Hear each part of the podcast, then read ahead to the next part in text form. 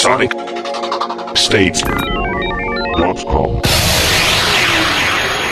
Welcome Sonic Talk number 97. Um, and we're a small but perfectly formed group this week. I'm not sure. I think Mark might be camping.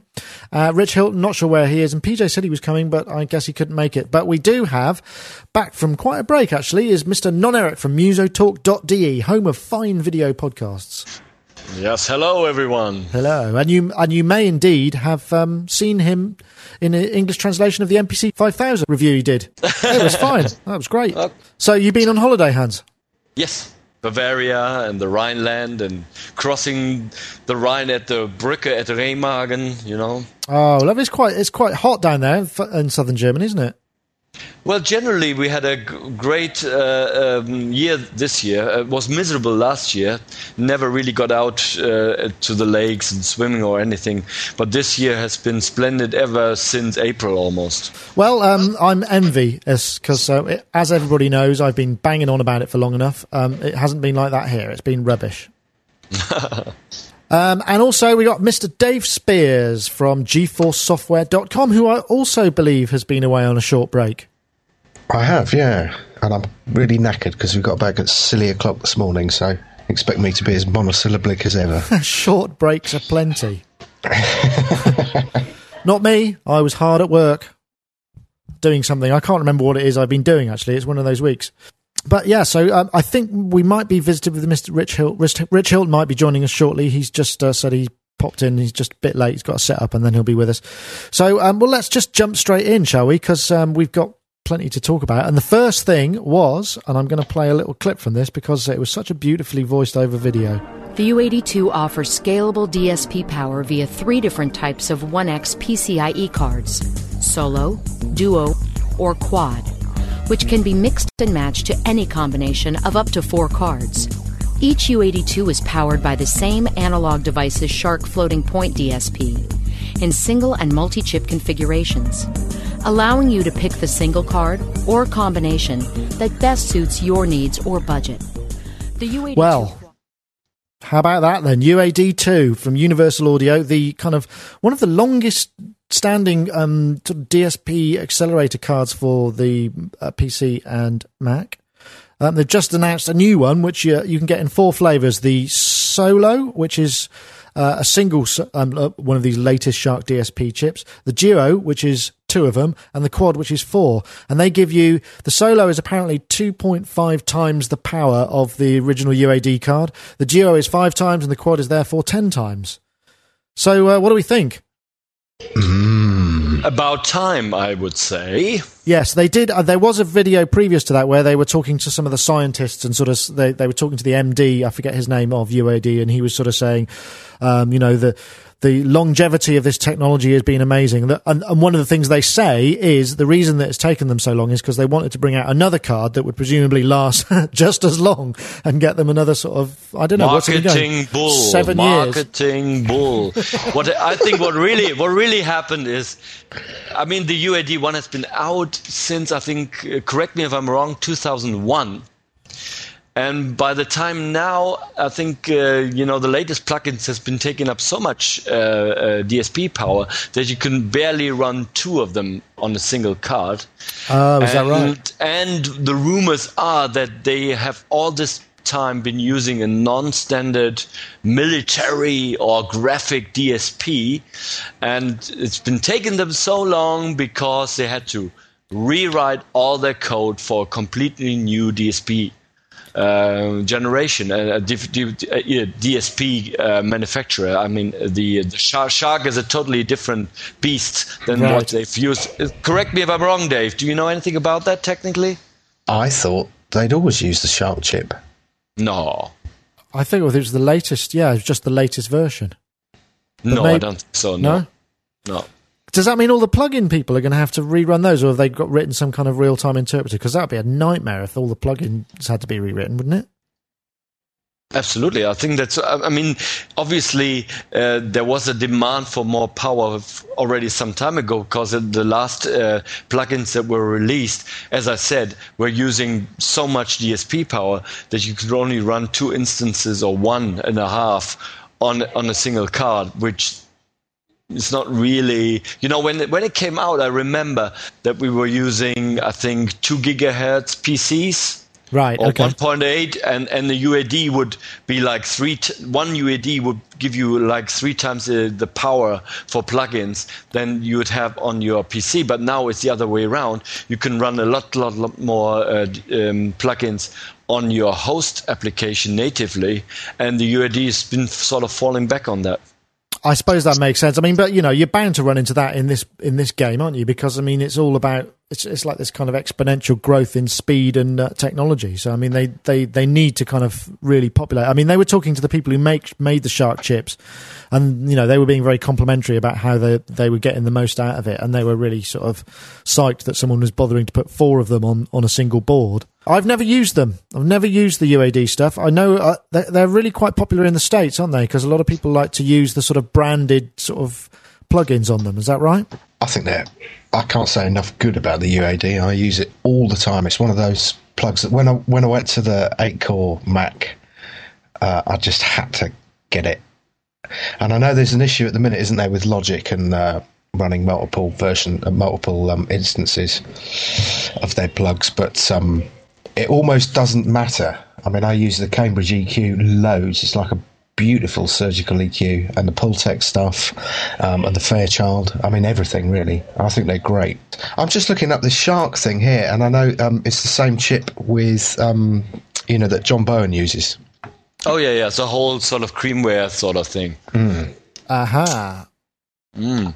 And uh, I I remember I think I used the first UAD one in Germany because at the time we were send a sample to Steinberg because uh, Steinberg distributed the first load of UAD cards back when it was released, and I remember immediately checking out the um, the Urei compressors.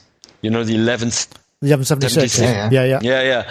And I was so blown away because it was the first software compressor that came close to the sound, you know. And was and also I like the reverb. I mean, when it came out, the two things that really made it so uh, important for me was a, gr- a good reverb and a great compressor. All right, cool. Uh, hey, listen, I've got Rich Hilton, who I know is very interested in this, so I'm just going to go and grab him.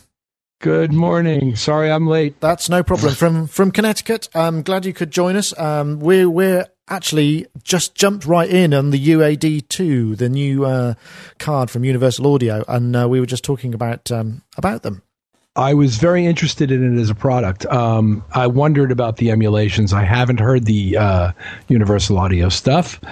Uh, they make some rather uh, extravagant claims about mixer architecture and the ability to emulate a Neve 88 series console, um, which interests me as well. Oh yes, Uh, in the video they said if you got is it the if you get the quad, you can emulate a full 32 channel Neve console in it. No, they say they say with a quad card you can emulate a 128 channel Neve 88 series console. Oh, good lord! uh, which I think they're directing towards post applications and things like that. But I'm trying to figure out which platform are they trying to support with this sort of thing, and how does that console emulation manifest itself in that software? Right, I see what you mean because you, it it doesn't necessarily sort of fit into the classic DAW setup. Right. I mean, am I opening one EQ at a time in Logic? In which case, it's really not a whole console. Well, that's an yeah, that's an interesting claim. Mm, I didn't I didn't quite get that. I'm, I'm saying, how does it um, manifest itself in a host software application as a console? Well, in the video, uh, th- there's if you go to the UAD site, there's a video at the moment where there's uh, I played a little bit at the beginning where the lady is uh, basically bigging up what it's capable of, and at one point they say you could run it as a virtual console of 128 channels of Neve, basically. Well, basically, I, I guess it just means that you can open up enough instances of the of the various plugins and sort of stick a channel strip in there and a compressor in there in each of your channels. But that's basically it. That's how I understand it. It's a bit far fetched claiming it being a console, a bit misleading. Yeah, that's what I wonder about because uh, you know 128 channels of uh, virtual Neve is a pretty ambitious thing. Hey, is there a party going on at your house, Dave? There is, yeah. Sorry, it's, it's his birthday today. Ah, well, okay. that's the, the same missus who very kindly built the Sonic State banner that you can see at the uh, figurehead of last week's podcast. Um, just like to say, happy birthday, Louise, Happy birthday, Louise. Happy birthday. Yeah. to you. I don't think I'd stretch to singing because I think that actually might ruin her day rather than make it any better. Ah, Let's just keep it at that. But uh, yeah, sounds like fun at your house. Anyway, um, so yeah, UAD. Uh, the the prices of these, they, th their packaging is quite interesting because you can buy the cards sort of individually without any bundles. Uh, the solo uh, is six four nine, the duo is one eleven four nine, and the quad is eighteen ninety nine. But they they kind of add a couple of hundred bucks to the price, and you get a sort of basic package, and then you get a voucher for kind of like five hundred bucks of extra plugins. So it's quite a interesting way of doing it. There's all sorts of different ways that you can buy it. So I suspect. I mean, I guess if you take their existing user base, which over I don't know what the the last seven years, which they've been making this card, is a, high proportion of these people are probably going to want to jump and, and upgrade. There's presumably some sort of upgrade path, so they must be a guaranteed sale of X number of units, you know, in the first kind of release point. So they must be kind of quite pleased about that.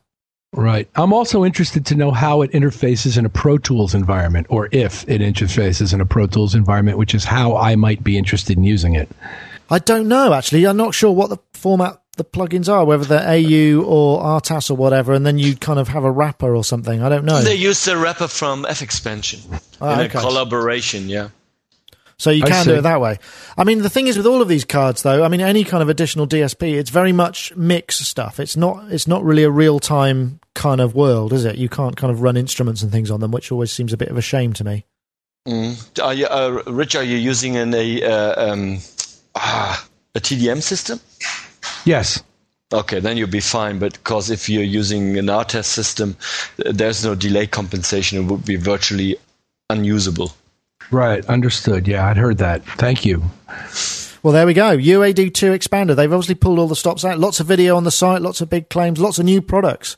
Um, I can't wait to get to hear them. And maybe, I was wondering also if it's going to actually fit in with the um, Expander sort of thing that they did, because you can get an Expander card that runs, was it on PCI Express? So you could run it in your laptop.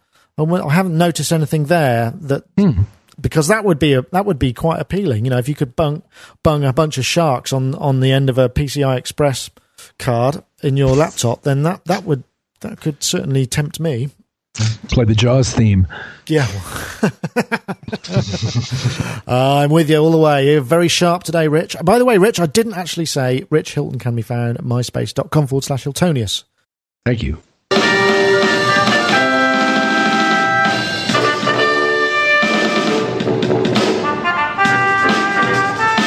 Right, well, that was the first bit of the robot band. Um, these are, in fact, Toyota robots. Um, they call them Toyota partner robots, and they're basically there's a couple of videos on YouTube, and that that was the band playing, uh, and um, the drummer was kind of a wheelie wheelchair kind of thing. Dave, where did you come across this?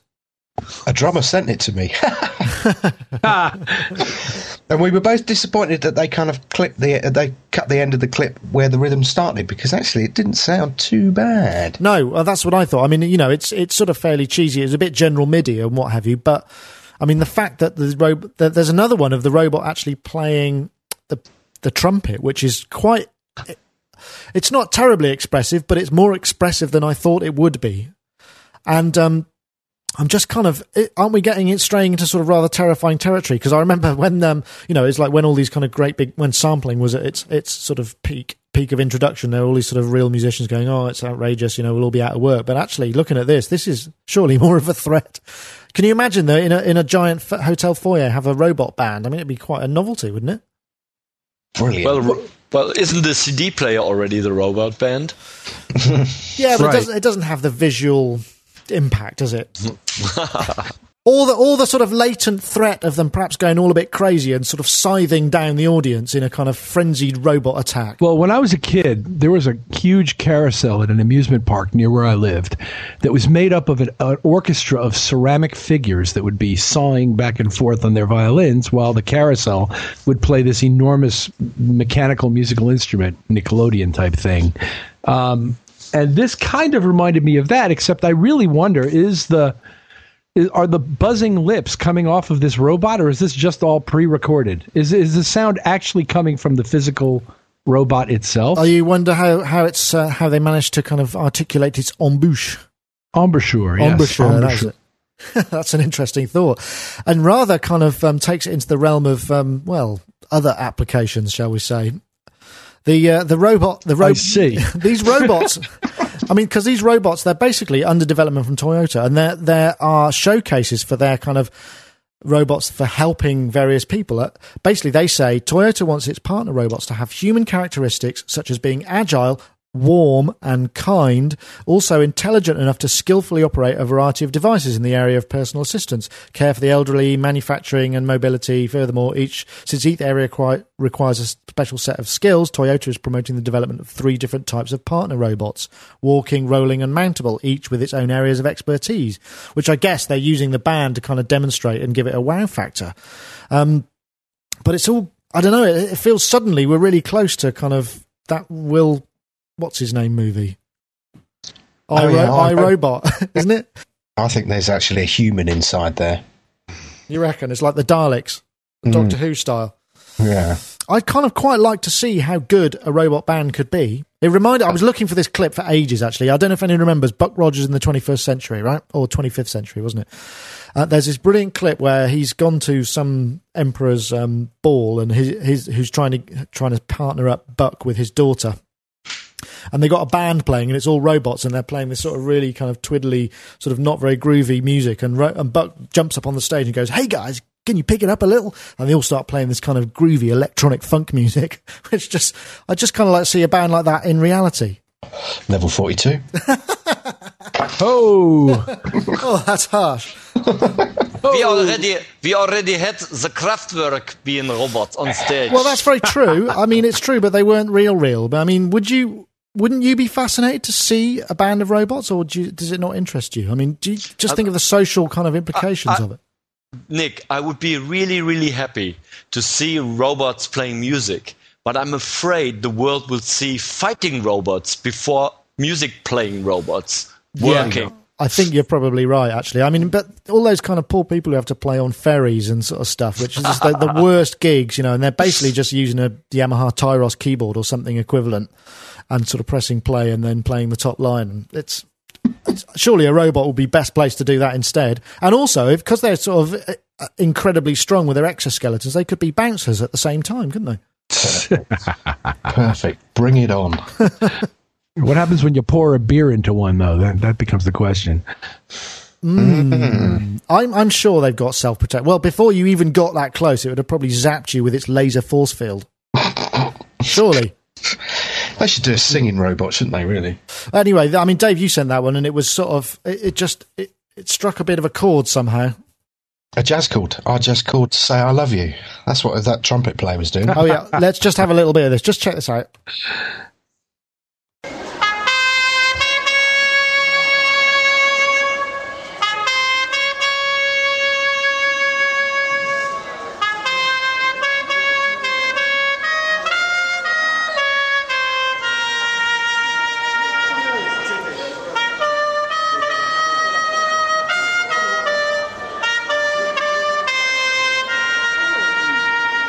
What do you think? Think that was a robot playing it?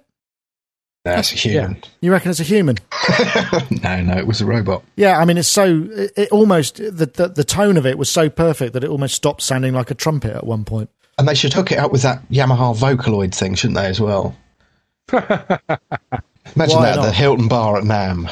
Oh, well, I was just thinking now. Imagine what we, imagine what you could, what sort of a stir you'd cause if they were playing at the Hilton Bar. You had a robot band playing at the Hilton Bar at NAMM. That would be certainly you could turn them down, couldn't you? God, it, well, I think it would. To be honest, it would probably be an improvement. Throw so- Chaos there, yeah.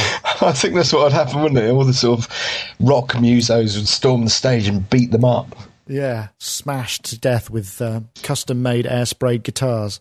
Brilliant. I'd quite like one to do my demos for me at NAMM. That would be quite cool, wouldn't it? wouldn't it just? This was a um, this this next topic was triggered at the um, because I saw on Create Digital Music there was a new uh, sort of open source stomp box. 349 bucks. It's got a Parallax propeller CPU core and it allows you to program your own um, digital effects within the stomp box. I know that um, Line 6 have done the same thing with their ToneCore development kit. There was a video we shot at NAMM. And uh, I think we talked about this before, but there just seems to be a whole load of stomp boxes coming out. Uh, also, we've got the Behringer range of stomp boxes which there's like 24 bit stomp boxes that are 39 bucks each or something, and that's their own kind of that's their own technology. There just seem to be a lot of them about. Is that a kind of? Do you think there's a resurgence? Because I mean, I remember people used to use them quite a lot in music production as a sort of special something. You know, they put the snare drum through a whatever. Do you know what I mean? And there's kind of quite a lot of that, and that seems to have gone by the wayside a little bit with um, the the kind of more plug-in orientated music production stuff. Anyone use them? Hans, I have a feeling you probably had a whole pedal board full of them to plug your MS-20 in. True.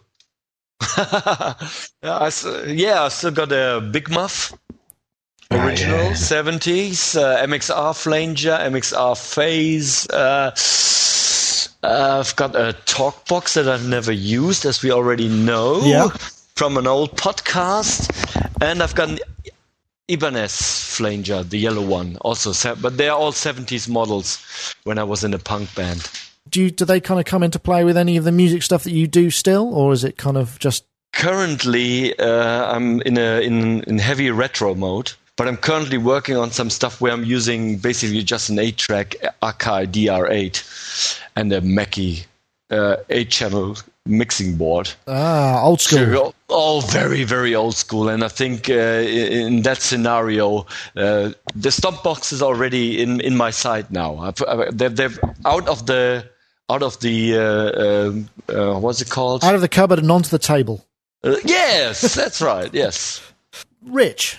not really. Not since not since I was using them live on electric pianos years and years and years ago. I was never somebody in the studio prone to plugging them in. I'd always try it, and they it just never it never seemed as good as the outboard gear I had for the same purpose. But uh, I know lots of people who do. I respect it. It's a wonderful pursuit, and this looks like a very interesting product. I'll be interested to see how many things they write for it and who writes for it. But uh, I personally don't have a lot of use for it, but I think it's an interesting product nevertheless. I've still got my original Mutron phaser around somewhere. Oh, I mean, yeah, that's the, that's the kind of stomp box that interests me. Mutron. What was that other one? The uh, the one that Stevie Wonder used was a Mutron, wasn't it? The Mutron two or the Mutron? It was called the Mutron three. It was an envelope filter. Yeah, I I had the pleasure of using one of those a couple of times. They've got a very distinctive sound. We've got one at the studio. Yeah, it's great. How about you, Dave? I thought this was really interesting, actually. Uh, not least because um, I was asked to find some guitar, some really interesting guitar effects for um, a guitarist quite recently, and I know nothing about anything to do with pedals. I've got some old Electro-Harmonix stuff, which just kind of sits around, um, very rarely gets used, if at all. Um, and he was looking at the kind of Moog stuff, and um, he didn't want to do the Line Six route which is which was a shame. But then also there was these effects things. But this looks really interesting, particularly this um, open stomp thing. Quite intriguing. Well, the the thing about the open stomp is it can somehow seem seems to have video processing capabilities in it. So it's obviously quite a pokey little processor in there. Mm. I think you can get it for 349 bucks. I'll put the links in the, the show notes. Whereas the, the Line 6 ToneCore DSP development kit comes, what you basically get with that is a, is the sort of base unit, which is like the pedal part with a USB connector which connects to uh, a DSP programming thing that works. And then you get these little sort of inserts that you drop in and you can create your own fascias for and use the knobs to do certain things and kind of integrate them into the whole DSP thing. And in fact you know they're actually encouraging people to kind of create different and unusual effects so that you know if you want to kind of say hey do a limited run of two or two or three hundred or a couple of thousand or whatever they would help with the manufacture of it and cut the cost down on the because the module bit and the base bit are, are, are, they just stick them together. You know it's quite simple and they presumably can blow them you know blow the memory in them on mass and then you know, help you with all that sort of thing. And it's sort of kind of like that whole a&R thing. I mean, it's sort of linked slightly to the idea of all these new applications coming through the um, App Store on iTunes. You know, it seems to be bringing people out of the woodwork to do kind of funky stuff again, which hasn't happened for such a long time. Yeah, and also with the stomp box thing, I think because the guitarist that I was uh, asked to look for stuff for, he was using a TC thing, which you know had a very limited amount of real time control, particularly for a live performance. And with the whole stomp box thing, I think what he wanted back was you know knobs, more knobs, more knobs to do stuff with live. It's good. I mean, but it is a nightmare. I know the bass player who's got this beautiful um, handmade board with all sorts of, um, you know, what is it, peaches and cream and all these kind of really unusual sort of boutique pedals. And the problem is, is you know, if there's if they change the set order and Yes. you know he's got to change he's got to change a load of settings it's an absolute nightmare because you know a lot of these things require kind of quite precise knob what you call it you know positioning to get exactly the sound that you're after Yeah. but one can't help but imagine that perhaps you know it's not going to be as characterful as an analog kind of like a Zvex or something like that. I don't know. Well, everyone's gone nuts over those effects things, wouldn't it? Yeah, they're beautiful. They're all hand painted, aren't they? In kind of psychedelic kind of fashion. I mean, literally everybody I spoke to, and you know, in fact, I think even wasn't it you put me in touch with Adrian Utley? Yes, that's right. Because he uses them. They've got things like um, they they emulate dying batteries and things like that, don't they? There's a certain sound, the brownout, and all of that kind of stuff. Mm. I don't know. Maybe we'll see a lot more of it because I mean, particularly with these Behringers, they're so cheap. And they've got this 24-bit technology, and they've had some pretty good um, endorsees. We're going to hopefully get some in for review and uh, tell you what we think. I have to say, I was a little bit cynical on that 24-bit Behringer. That's a bit like a a band splitting up for musical similarities, isn't it? Sonic Talk, sponsored by Yamaha Music Production. Producers are the world's most popular digital mixing consoles, accurate professional studio monitoring systems, incredibly realistic and portable digital stage pianos, the versatile motif range of music production synthesizers, and the latest N series digital mixing studios, featuring the cleanest signal path and full Cubase AI4 integration www.yamahasynth.com. Sonic Talk. And as we do head towards uh, episode 100 of the Sonic Talk podcast, it's a, it's a good time to say thank you very much to our Yamaha sponsors, Yamaha UK, Peter Peck in particular, who has been very supportive over the, well, nearly two years we've been running this. So, um, if you want to show your appreciation, go out and buy tons of Yamaha gear and tell them we sent you. But thanks very much once again to Yamaha UK for sponsoring the podcast. Incidentally, Yamaha have their own podcast that you can hear um, that's produced on a monthly basis. In the September show, you can hear about uh, world superbike champion James Toseland, who uh, is an absolutely fantastic piano player. Uh, you can also talk, hear them talk to top session drummer Russ Miller, and you can win a Pocketrak 2G portable recorder. So head on over to yamahapodcasts.yamaha-europe.com to go and check out their podcast too. And once again, thank you very much to Yamaha for their continued support it's strange for me that the sort of transition from only using EQ in software form and using it on a desk has been quite difficult because it when I first started using EQ, you know, when I first got my first desk and I sort of was EQing things, it was sort of like I didn't quite know how extreme or subtle to be. You know, it felt like there were rules that I should perhaps know about that I didn't know. And I felt almost, again, with digital stuff, that I've had to relearn and re push away at those boundaries. And I just wondered kind of what other people sort of EQ practices were and whether there was subtlety or whether there was, you know, what what is it that you tend to generally use? I know, Rich, you're kind of working probably the most full time in the production environment. Do you have a kind of favorite set of EQs or software or hardware, and how do you use them? Um, let's see. In our studio, in hardware, we have a rack of API 550A EQs uh, that are magnificent. I have a product from Germany called MindPrint DTC that has some very interesting EQs that work on a parallel circuit basis rather than running the entire signal through them. They tend to be somewhat additive or subtractive to the original sig- signal. Um, and in software, I use quite a bit of McDSP stuff in the TDM world and in the native world. I use uh, an occasional Pultec emulation, though this is part of my interest in the uh, UAD series cards, is that I would be interested to expand the offerings. That said, I tend to be very conservative in my use of EQ, always have been, uh, except where I'm using an analog console behind an actual analog tape machine where I will twist things a little more madly. But um, these days, I tend to revert back to my somewhat purist days of of using them. I hardly ever use them on the way in. unless I'm recording a live band uh, with a drum kit and things of that nature. But if I'm recording the usual one thing at a time overdub there at the uh, La Crib Studios, I rarely use EQ on the way in. Uh huh. And I tend to EQ after I am in, uh, if at all. Well, that sort of makes sense. I mean, Hans, I suspect that there might be a bit more extreme EQ in your in your arsenal, as it were. Because I mean, when you're working with sort of the, in, in, the sort of techno and much more kind of extreme dance thing, that it's it's more about fitting things into particular audio spectrums. Would I be right in assuming that? Absolutely. But I can tell you the number one EQ trick of all times. Both works both on analog consoles and software plugins. You want to hear it? Let me have it. Don't touch it. Why ever not? No, but it's in a way I'm actually serious because I've been uh, most of the time when I was doing my techno stuff I was using a Mackie 8 bus console. Oh, I hated the EQ on that. It sounded like yeah. it was out of phase. Well, that would make you not want to use EQ. Absolutely, and, and ex- exactly because what happens there, if you use EQ on, on more than one or two channels, it would sound like it's going out of phase, and everything would be horrible.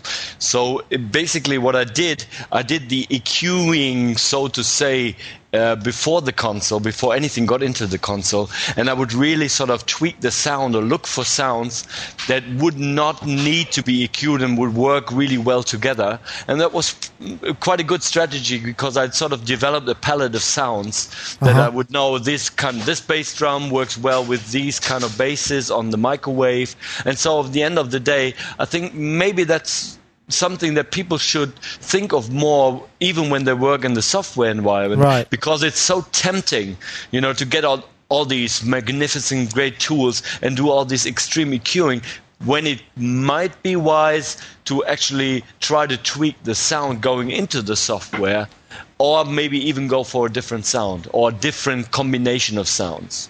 Well, that's very true, but I mean, you could kind of say that the you know filters certainly um, VCF kind of filters are are basically EQs. They're just more extreme versions of them. I mean, so you you would be using them from that point of view before you got to the kind of traditional EQ. But uh, but just going back to the analog eight bus, I remember actually I've got an analog eight bus. I got a twenty four or thirty two, and I was really chuffed. It was when I was remixing, and I got this thing in, and I was really like, wow! Now I can plug everything in, and I I got it set up, and I remember calling uh, this guy Neil Perry, who's a really brilliant sort of audio. He sets up studios. He just knows everything about kind of the insides of stuff. And I said, "There's something wrong. It sounds like all out of phase." And I just I thought it was broken, and I had to sell it immediately. I just couldn't bear it because as soon as you touched anything, it all went horribly weird, and I don't know why. It all sounded like it was ever so slightly out of phase, and it made me feel very uncomfortable. But anyway, yes, I totally agree with you, Hans. Thank you, Dave. Strange. I'm using. Uh, well, in fact, I, I, it's no longer in the equation, but um, I've got Underworld's old Mackie 32 bus thingy that went round the world about a hundred times and kicked ass on every gig. So I, I wonder whether there were good ones and bad ones myself, even though it was very mass produced. Because I, I, I, had the same I had the same thing with some people would just go, "It's great," and it didn't sound like that. Yeah, bizarre. I went well, I've got Baron, a Behringer, which was horrible. Oh, there you go. That was my first desk. Well, I've got a Mackie 32 by 8 sitting in a box with a meter bridge. Anybody wants it.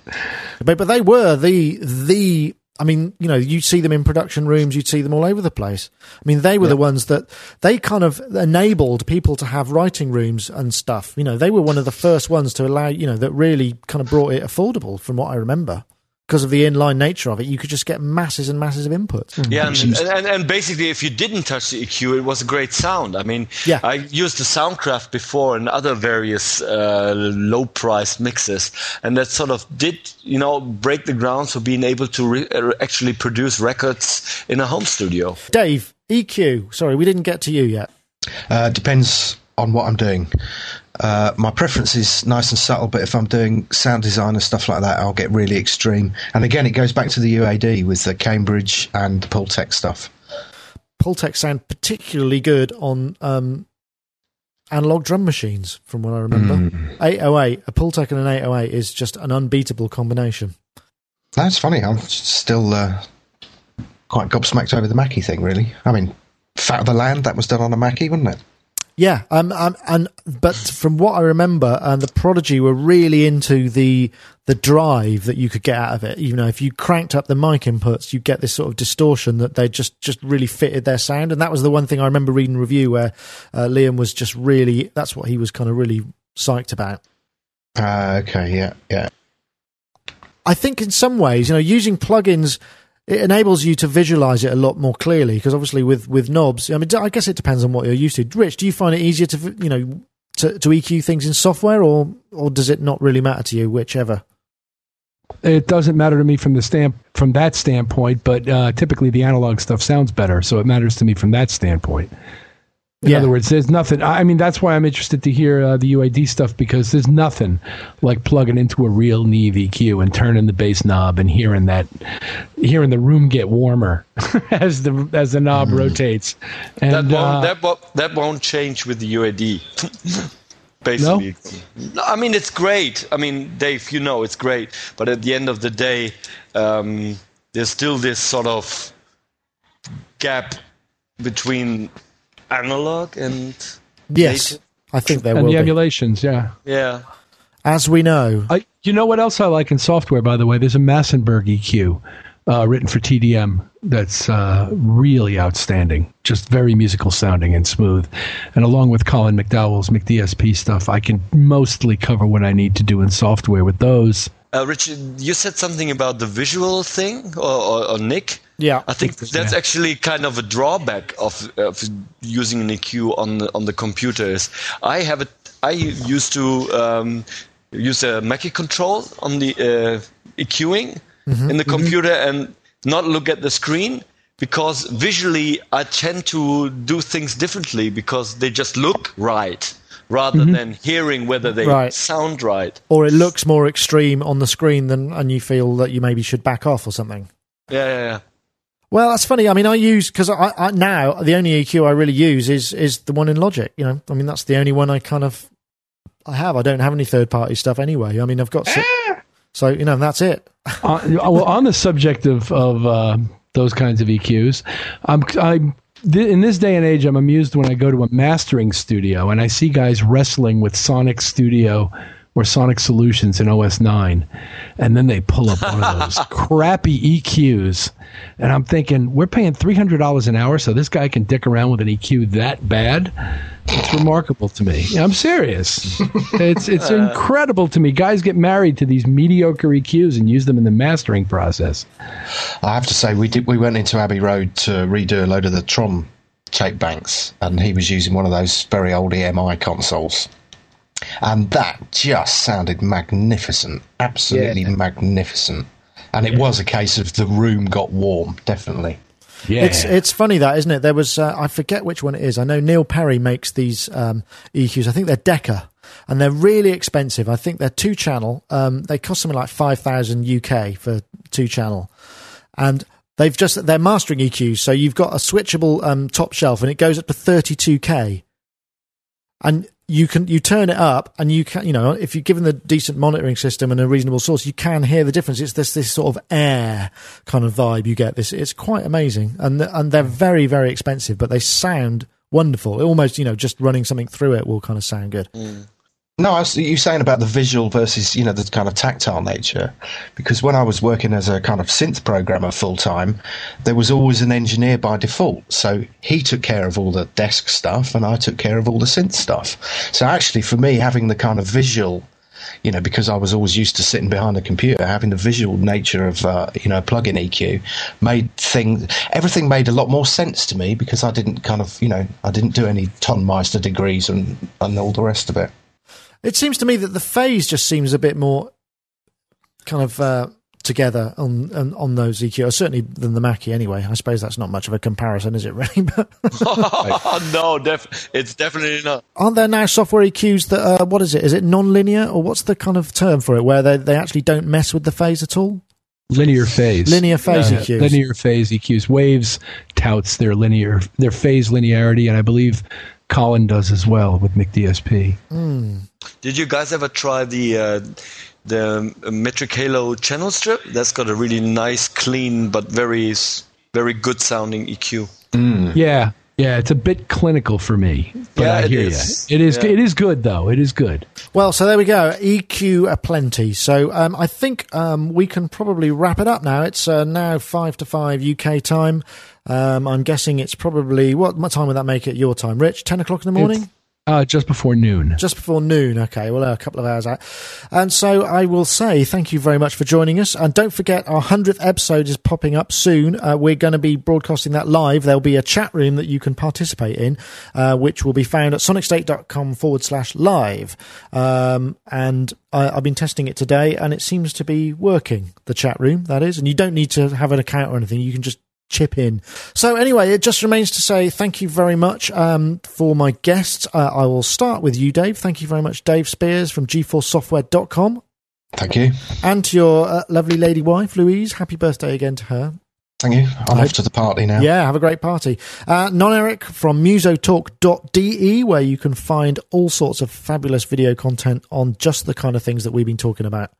And a little bit of pidgin English on the Sonic State version of the podcast I do in German. Not pigeon at all. Perfectly fine. And Mr. Rich Hilton from Connecticut, um, who I assume is off to work um, in the studio just after this. Yeah, shortly, shortly. And uh, thank you very much, and thanks again to the listeners as well. Thank you. All right. Well, we'll see you all soon. Uh, of course, myspace.com forward slash Hiltonius. And don't forget, if you want to comment on anything on the show, there's several ways you can do it. Just leave us a comment right on the show notes over at sonicstate.com, easy to find. Uh, or you can Skype us a answer phone message. Our, our Skype handle is Sonic Talk.